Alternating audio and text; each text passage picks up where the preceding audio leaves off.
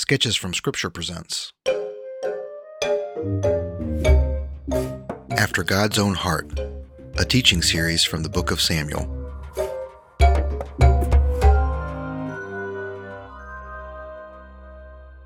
At the end of the book of Judges, the author writes In those days there was no king in Israel. Everyone did what was right in his own eyes. Israel was a nation, but not a kingdom. The spiritual leaders were corrupt and aloof, and the nation wandered far from God. Thanks to the desperate prayer of a woman named Hannah, her son, the prophet Samuel, became the leader, priest, and judge of Israel, and God called him to anoint a king, one who believed, acted, and ruled after God's own heart. Will a king unify an adulterous nation and bring them back to the Lord? This is the story of the book of Samuel.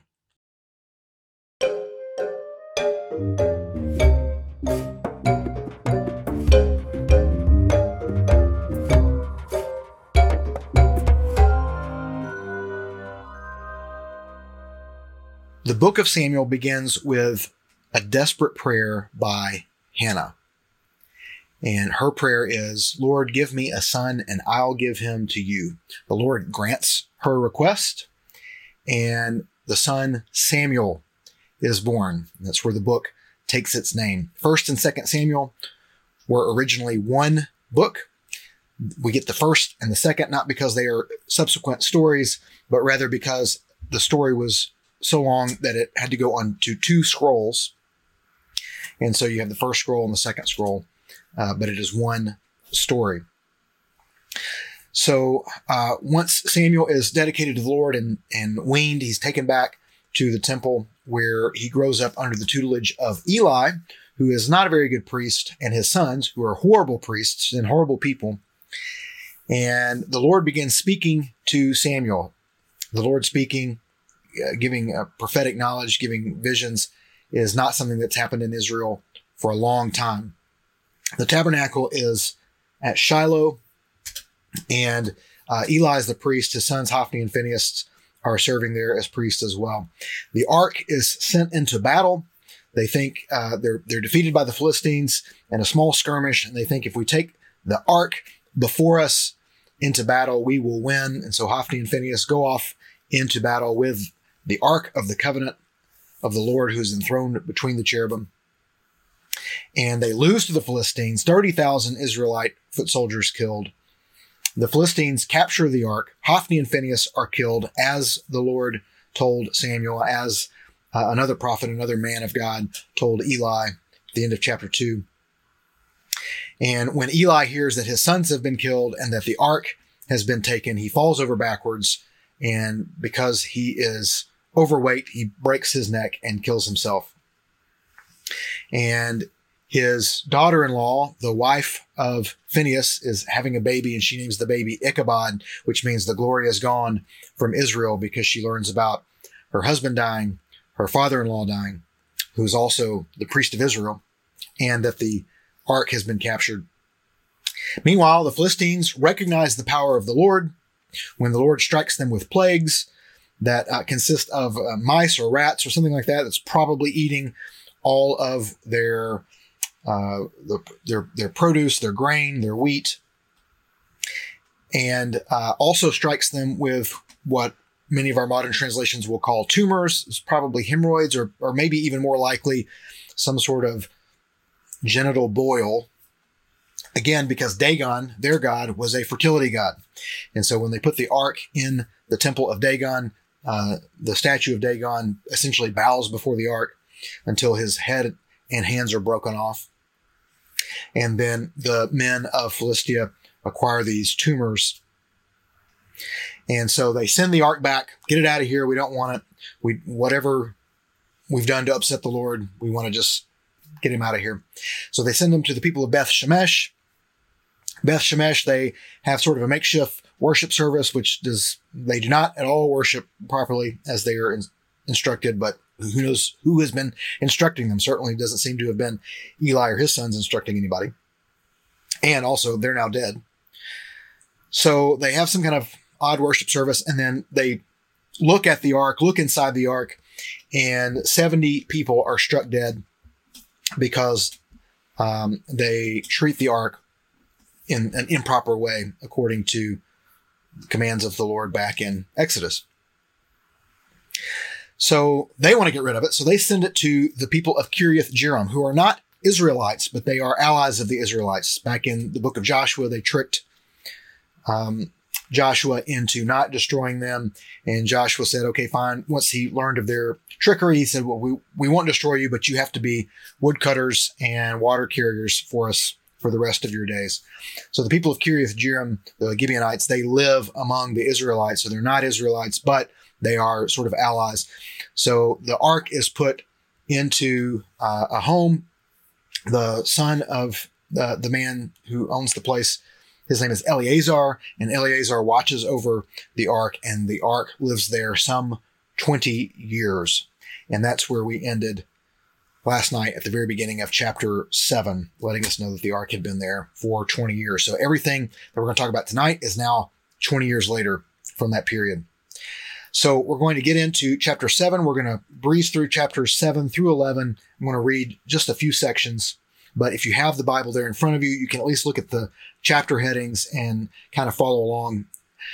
Remember what we're trying to do in this series is not stop and analyze every single little story and make a lot of application. I, will make some application in each lesson, but what we're trying to do is look at the storytelling of the book of Samuel. The idea being there's something about the narrative style, there's something in the storytelling that is going to teach us maybe how we ought to interpret the things that we're reading, the things that we're looking at. So let's go right to uh, the verses. We'll go right to 1 Samuel chapter 7. I've got the English Standard Version pulled up, and we will begin skimming. So, right after we learned that the um, ark was lodged at Kiriath Jearim for 20 years, as you see where it says Samuel judges Israel. So, that was one of his roles was not just essentially as priest, especially now that Eli and his sons are dead, but um, that he is their judge. So in the same way you had the book of Judges just before Ruth, and then now First and Second Samuel, um, he he is continuing as judge of Israel. Um, this is not just like a judicial judge, like we might think of it. This is someone who is um, essentially the the spiritual leader of the nation and uh, helping with a lot of the major decisions. But they're, they're, they're the high point. They're the highest person in the land, in the nation of Israel. So in chapter 7, Samuel calls everyone together to worship the Lord properly. So he's having them all gather here at Mizpah, as you can see. And the Philistines hear that everyone's gathered at Mizpah, and they come to attack. So Samuel calls them to continue to pray. All right. And so here he sets up the stone, this Ebenezer. Till now, the Lord has helped us. And a thunderous noise sends the Philistines into confusion, and Israel defeats them. And so, um, what do we learn from this? Well, remember when we see things that are the same in a story, it's for comparison's sake most of the time.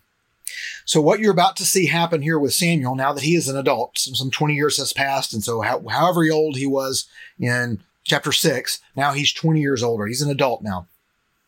And he's in charge now. So he's no longer subservient to Eli as a young boy or a teenager or whatever. He's, he's an, he's an adult. He's a man.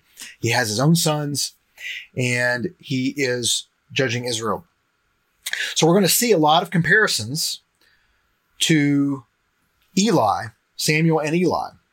The things that Eli did and the way that Eli responded, or Eli and his sons, and the things that Samuel does in response. So when the Philistines back in um, chapter 4 first win that little skirmish where they kill 4,000 Israelites, how do Eli and his sons respond? Well, the sons come and get the ark, rip the ark away from where it's supposed to be in the Holy of Holies inside the tabernacle and lead it into battle and they try to do it out of, out of might and out of power and they lose. What does Samuel do? Samuel instead says, let's pray. Let's pray to the Lord. The Lord will fight for us.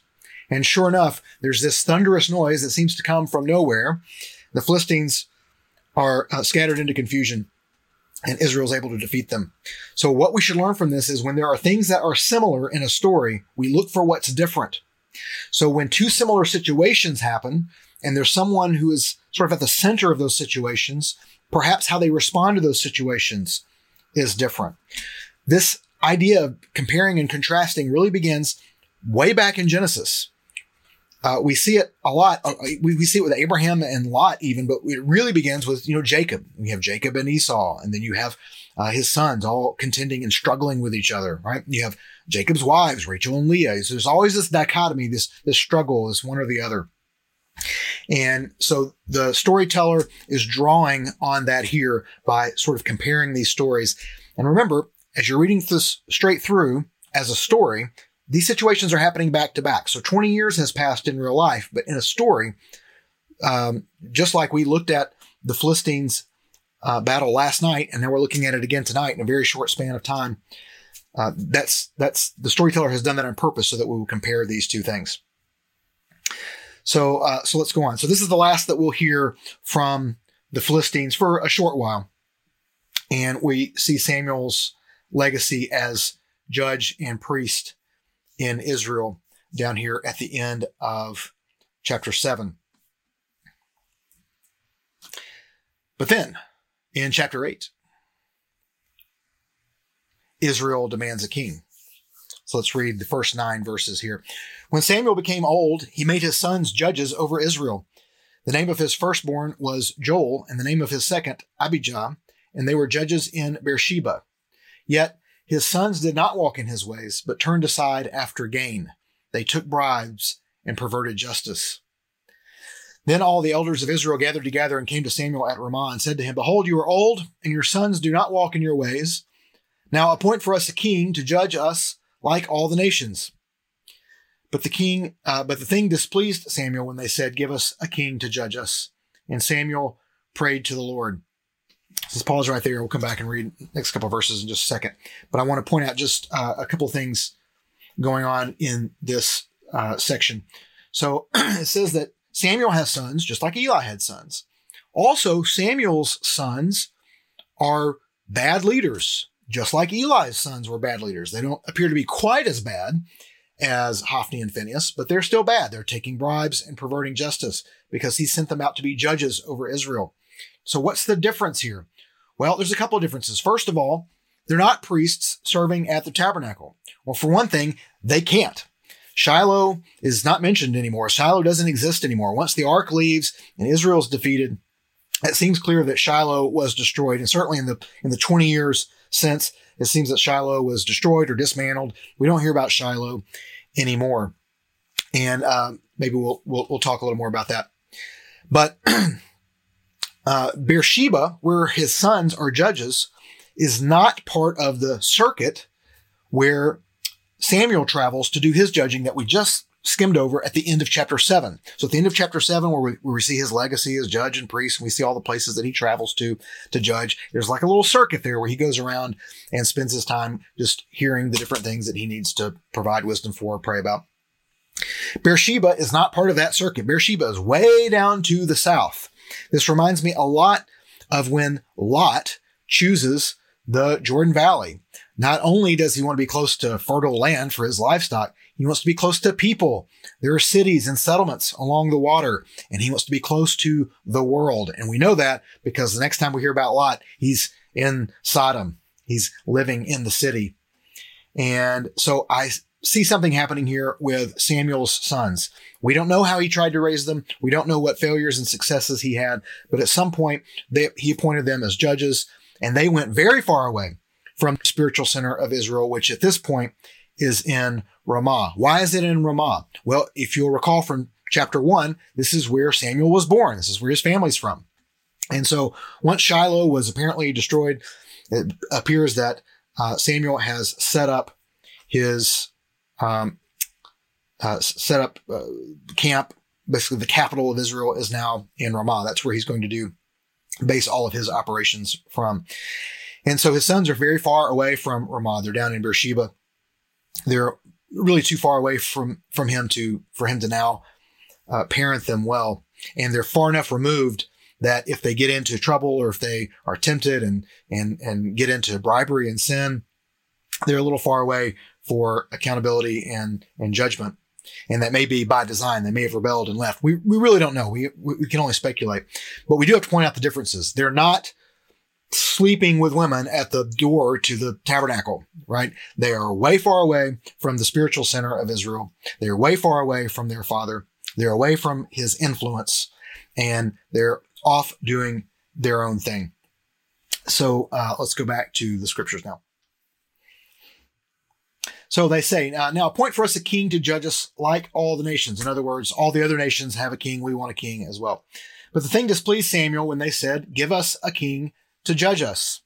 And Samuel prayed to the Lord. And the Lord said to Samuel, obey the voice of the people in all that they say to you. In other words, listen to them and, and do what they ask. For they have not rejected you, but they have rejected me from being king over them.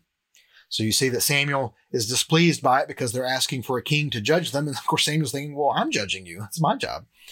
And the Lord says, hey, they're not rejecting you. They're rejecting me. Uh, and of course, it's the Lord that appoints Samuel in the first place. Uh, verse 8 According to all the deeds that they have done from the day I brought them up out of Egypt, even to this day, forsaking me and serving other gods, so they are also doing to you. Now then, obey their voice. Only you shall solemnly warn them and show them the ways of the king who shall reign over them.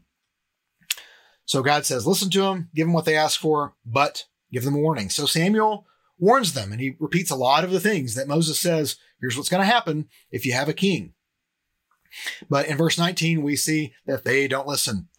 Verse 19, but the people refused to obey the voice of Samuel, and they said, No, but there shall be a king over us, that we also may be like the nations, and that our king may judge us and go out before us and fight our battles. And when Samuel had heard all the words of the people, he repeated them in the ears of the Lord. And the Lord said to Samuel, Obey their voice and make them a king. Samuel then said to the men of Israel, Go every man to his city. So now we go into chapter 9. In chapter 9, we cut away from the story of Samuel and we find a young man named Saul. And so uh, we meet Saul. Saul is sent out to find his father's lost donkeys. Unable to find them, Saul and his servant look for the seer. They've heard of this seer or this prophet and so they go out seeking him. Of course, the person they're referring to is Samuel. So it's very interesting that they don't really know about Samuel, but they um, know of some kind of seer, some kind of prophet, right? And so they go, uh, he and his servant, to find him. So we'll pick up in verse 14.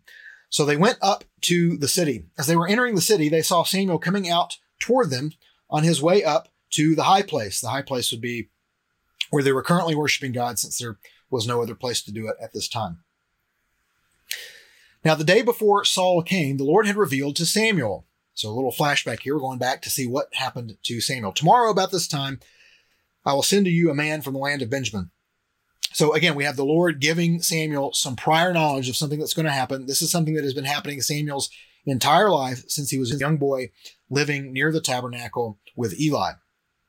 We see that this is continuing to happen into his adulthood. Uh, continuing in verse 16, you shall anoint him, that is the man you will meet from Benjamin. That's, of course, going to be Saul. You shall anoint him to be prince over my people Israel. He shall save my people from the hand of the Philistines.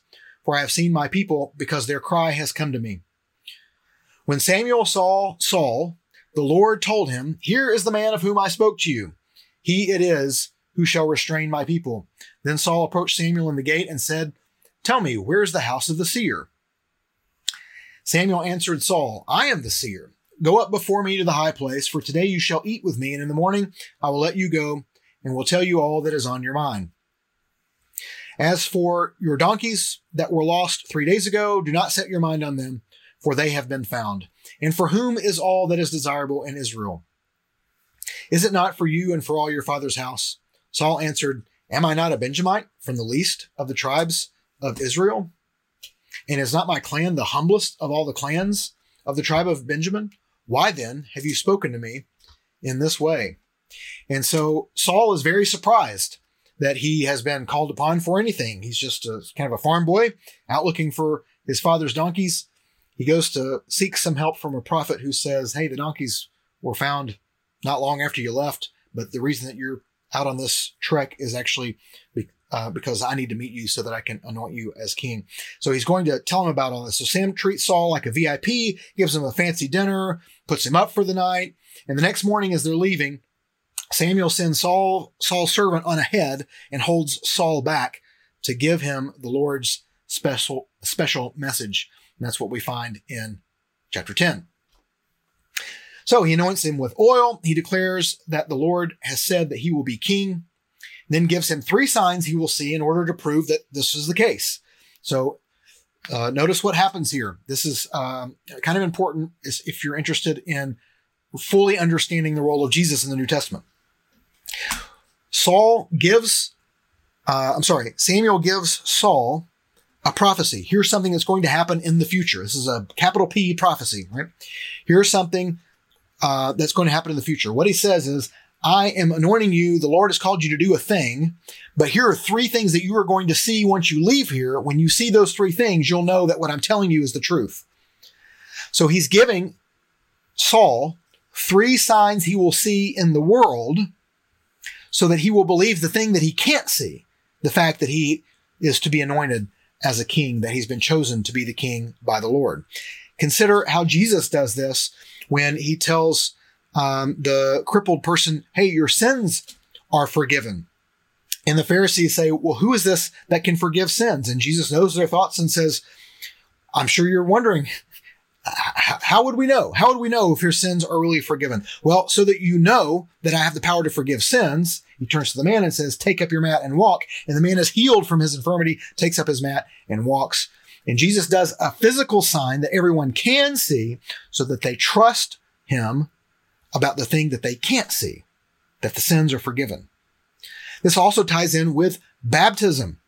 Okay. The choice to trust and follow Jesus, the choice to uh, leave sin behind, to repent, as we've been talking about since Genesis, but in particular last night, to repent, to turn around, to change your heart and mind, to repent and to trust and follow Jesus, that is something that cannot be seen. So it is paired, it is married with a physical event, baptism, a symbolic event that can be seen.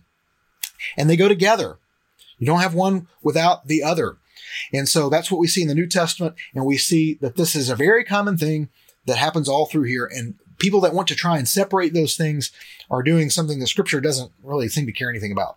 So um, here you see a great example of a prophet saying something that maybe can't be seen, like, hey, you're supposed to be the king, and then following that with signs that will be visible. When you see these things that I'm predicting in the future, then you'll know I was also right about the thing that you can't see. Okay, I hope that made some sense. Let's continue to read. So he tells them about these three things that he will see in order to prove that the Lord said he'll be king.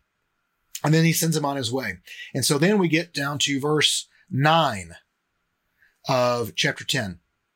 So we're in chapter 10, verse 9. When he turned his back to leave Samuel, that's Saul, when Saul turned his back to leave Samuel, God gave him another heart Another version says God changed his heart. Right? This is about repentance, right? Your heart turning around, changing. And all these signs came to pass that day. When they came to Gibeah, behold, a group of prophets met him, and the Spirit of God rushed upon him, and he prophesied among them. And when all who knew him previously saw how he prophesied with the prophets, the people said to one another, What has come over the son of Kish? Is Saul also among the prophets? And um, so we see everything that uh, Samuel predicted now is uh, coming true. And we could go on and we could read the rest of it, but you, you get the point. Uh, uh again, compare this to uh, Acts. I believe it is um, uh, chapter 10. You got the Cornelius, you got the Gentile, and he's coming to Peter. And Peter's had this vision that has said, hey, you know, Gentiles are going to be part of this promise. They're going to be grafted in, as to use Paul's language, they're going to be grafted in to the tree of Israel. Peter has a very hard time accepting this because he's a good Jew and Jews know that Jews and Gentiles don't associate with each other. And he has a very hard time accepting this, even with this miraculous vision.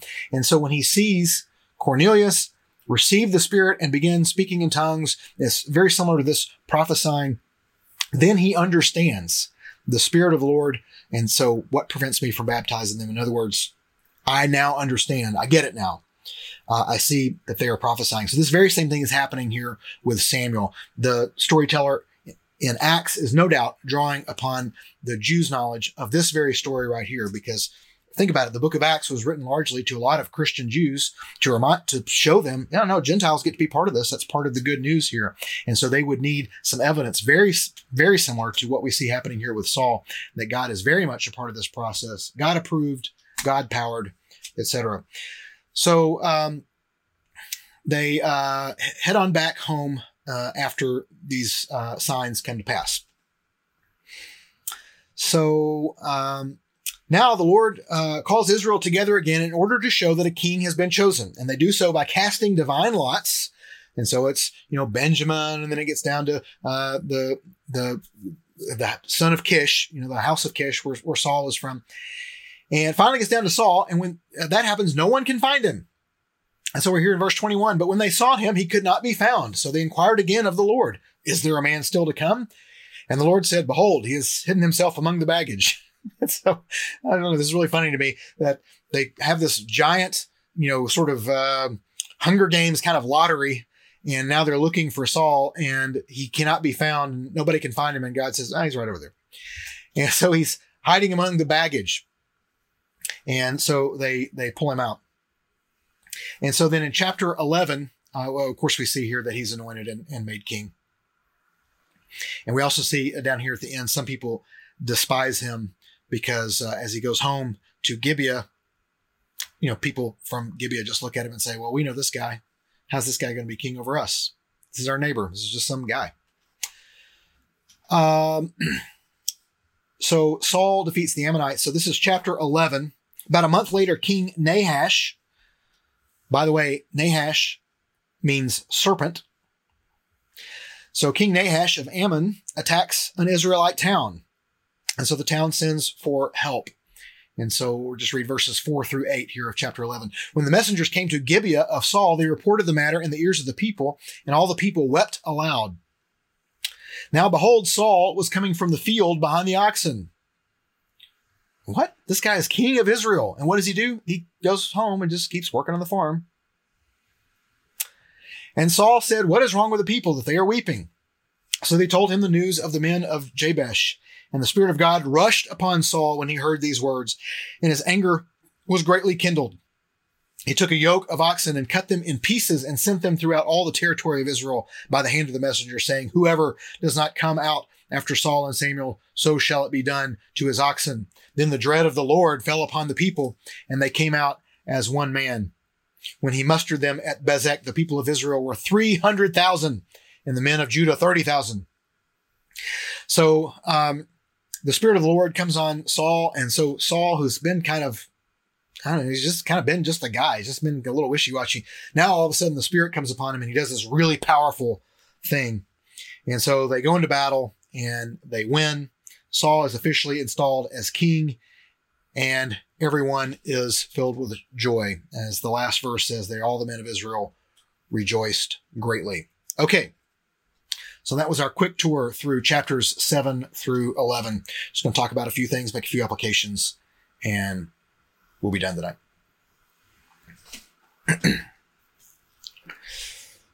So Samuel's set up shop in Ramah because that's where his family's from. This is further evidence that Shiloh, Shiloh's been destroyed. Uh, maybe the tabernacle has been destroyed with it. Once the ark leaves, and essentially God leaves Israel in, in, in, a sense, what's the tabernacle for at that point? It may have been plundered by the Philistines. We really don't know.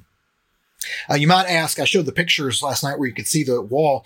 If Shiloh was destroyed, why are the foundations of the walls still there? Well, uh, think about this. If you're in a building that's made of stone and you're the enemy and you're trying to tear this building down, you basically have to pick it up and tear it down stone by stone. You don't have any big machines that you can knock it down with, right? So you get up on top of the wall and you pick up a rock and you throw it down. You get up on top of the wall and you pick up a rock and you throw it down. And you just keep throwing down stones to the right and to the left until at some point the pile of stones on either side of the wall are the same height as the place where you're standing. right? So you're obviously not going to pick up a stone and throw it up. Like that would just be a waste of your energy. Why would you do that?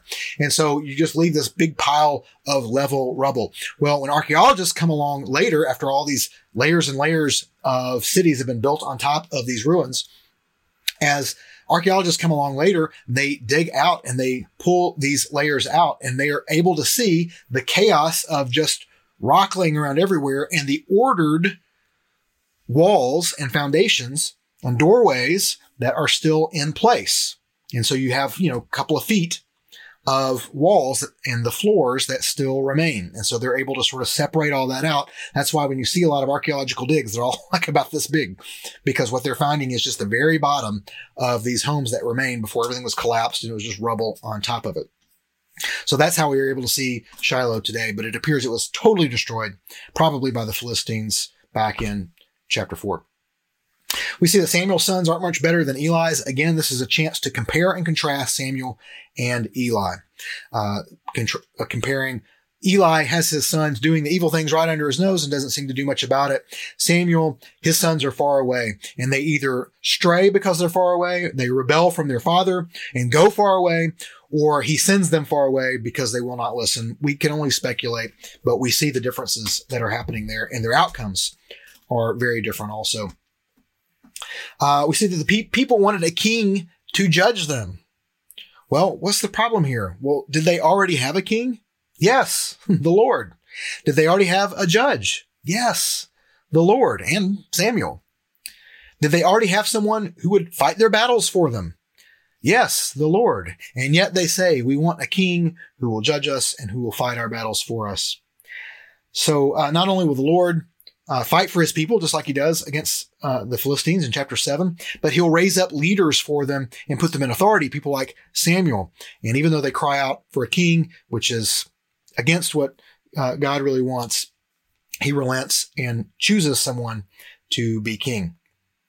But just as it's always true that God will raise up spiritual leaders, it is also always true that God's people will always rebel against these leaders. This is every Bible story that we see, right? So the Lord says, listen to them, grant them a king.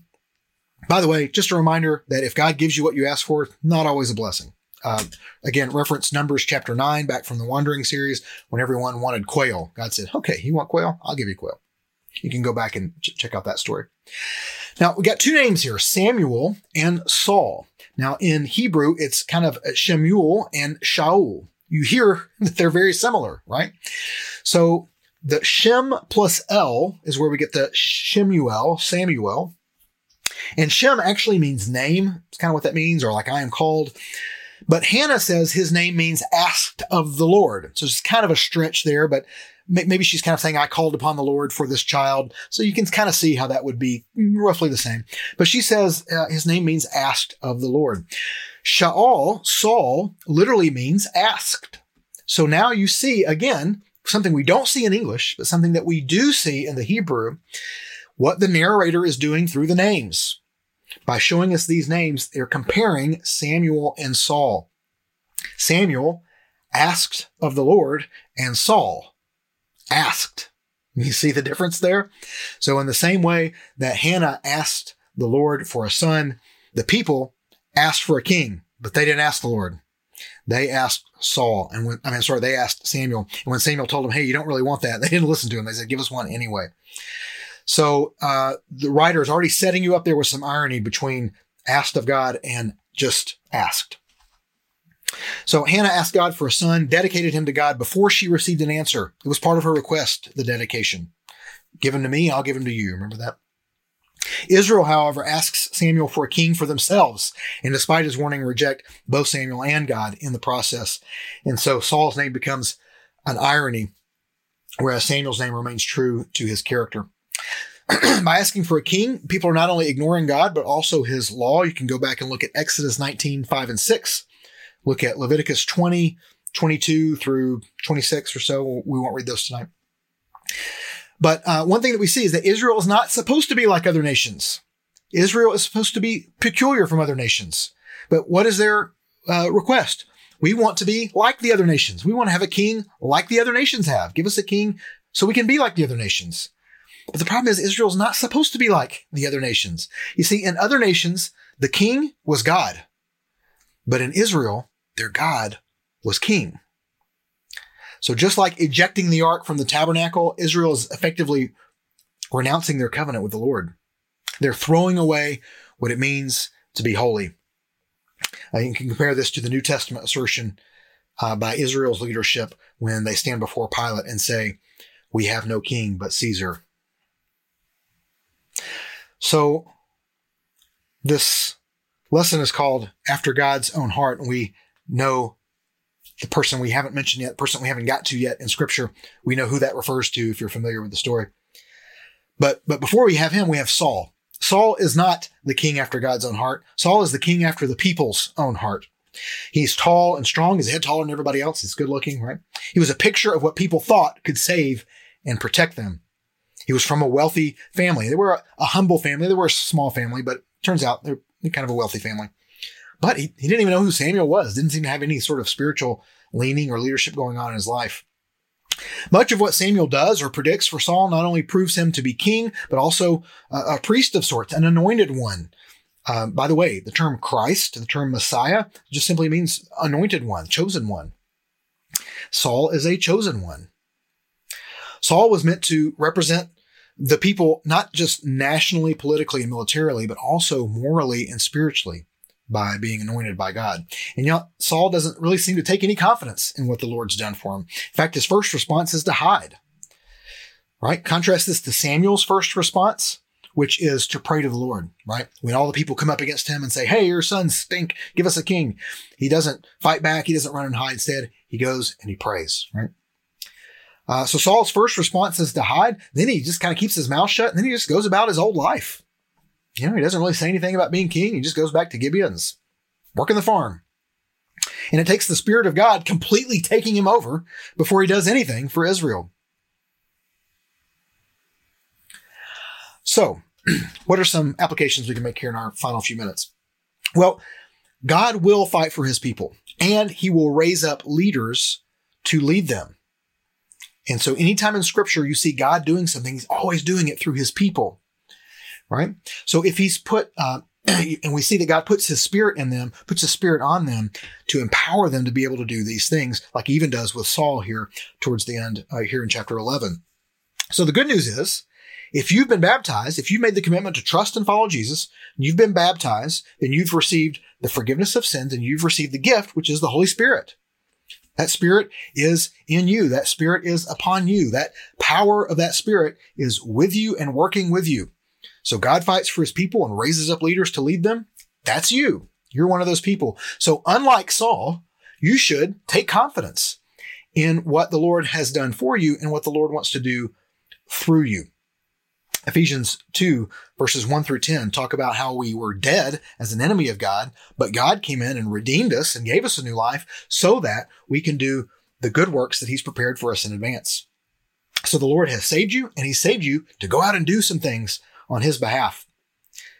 Now, people set their hopes on the best that they can see. So our job as an ambassador of Christ is to show them or remind them of the higher hope. If the best that they can see is just sort of the physical thing right in front of them, then that's as far as their aspirations and their expectations and their hope is going to go.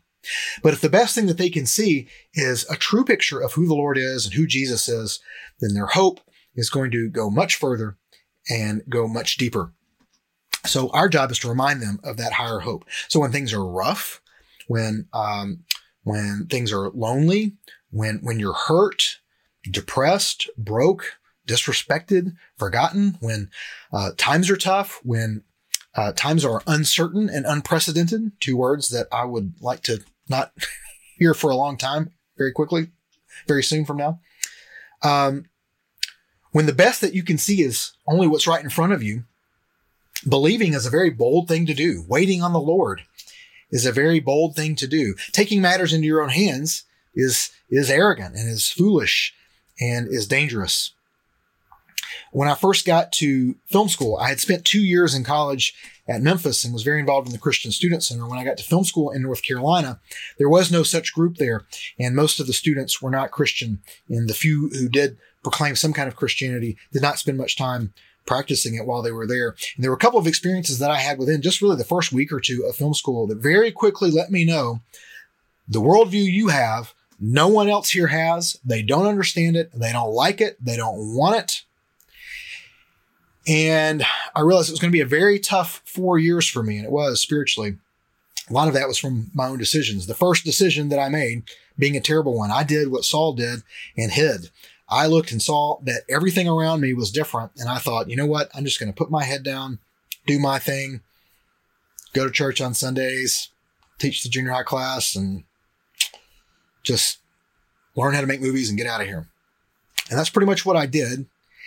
And it just kind of went into survival mode. Uh, some of you may be spending self isolation the last two months in survival mode. Hey, there's not a lot I can do. I'm just going to put my head down, um, live life as best I can, and make it through. We just go through in survival mode. We just kind of hide. We don't take advantage of the opportunity.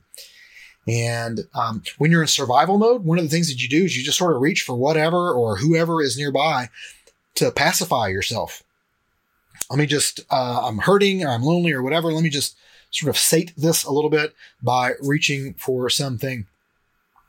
And then some of us, you know, we're not slaves to sin, but we're not helping anybody either. So um, we might just put our head down and get into survival mode, and maybe we don't reach out and become slaves to sin like Samuel's sons or like uh, Eli, Hophni, and Phinehas. But we don't we don't help anybody. We're just kind of like Saul. We just kind of go home and go back to the farm and don't live up to what we've been called to do by helping other people, by doing good works, by sharing Christ with others. God wants to save your lost friends. If you truly believe that they are lost, then you truly know the implications of that. And if you're not doing anything about that, then the, I mean, indirectly, that means that you, you don't care. You don't care about them. You don't love them. God wants you to be part of saving your lost friends. God's going to save them, but he's going to send you to make the introduction. Uh, he saved you. He put his spirit in you and he put you near them to get it done. So the Lord has made you into a new person. He's given you a new heart. And are you going to accept that fearful responsibility? Uh, I want to just address one New Testament passage. It's the Second Corinthians 5. I'm not going to have it on the screen, so you can turn there if you want. Second Corinthians 5. And I'd love to read all of chapter 5, but we're, we're, we're out of time. So uh, let me just scroll down here and begin in verse 16. I really recommend when we get done tonight reading all of chapter 5 because you'll see there are so many parallels to the story of Samuel that we've that we've already read right here in just this one chapter of Second Corinthians about um, uh, tents and the Lord and covenants and judgment and all kinds of things, all kinds of words that we've used in this uh, lesson series. You will see right here in chapter 5. And I want to pick up right here at the end of chapter 5 and verse 16 and into just the beginning of chapter 6. So this is 2 Corinthians 5 and verse 16. I'm reading from the Christian Standard Bible. 2 Corinthians 5, 16. From now on then, we do not know anyone from a worldly perspective. Even if we have known Christ from a worldly perspective, yet now we no longer know him in this way. In other words, yeah, we, we might have known Christ in real life, but he, he's gone now. So we don't, now we know him in a, in a spiritual way. Therefore, if anyone is in Christ, he is a new creation. In other words, he's been given a new heart. The old has passed away and behold, the new has come. Everything is from God who has reconciled us to himself through Christ, through the anointed one, and has given us the ministry of reconciliation. He's given us something to do. He's given us judgment to go out on circuit and give. That is, in Christ, God was reconciling the world to himself not counting their trespasses against them, and he has committed the message of reconciliation to us. Therefore, we are ambassadors for Christ.